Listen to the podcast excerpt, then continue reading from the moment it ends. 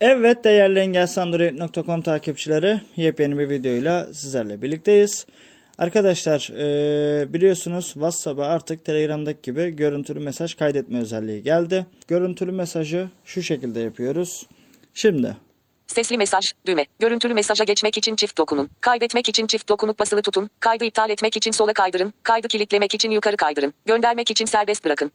Aynı mantık. E, burada çift dokunduğumuz zaman görüntü yukarı git düğme. Şu an görüntülü mesaja geçti.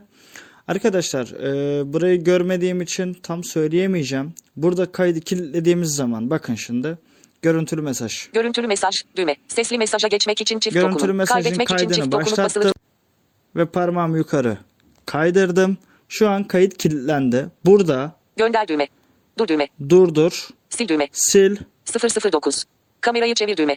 Buradan da kamerayı değiştirebiliyoruz. Şu an hangi kameradayım onu bilmiyorum. Bakın tekrar değiştirdim. Ama kamerayı değiştirdiğimizde ekran okuyucu tarafımıza herhangi bir geri bildirimde bulunmuyor.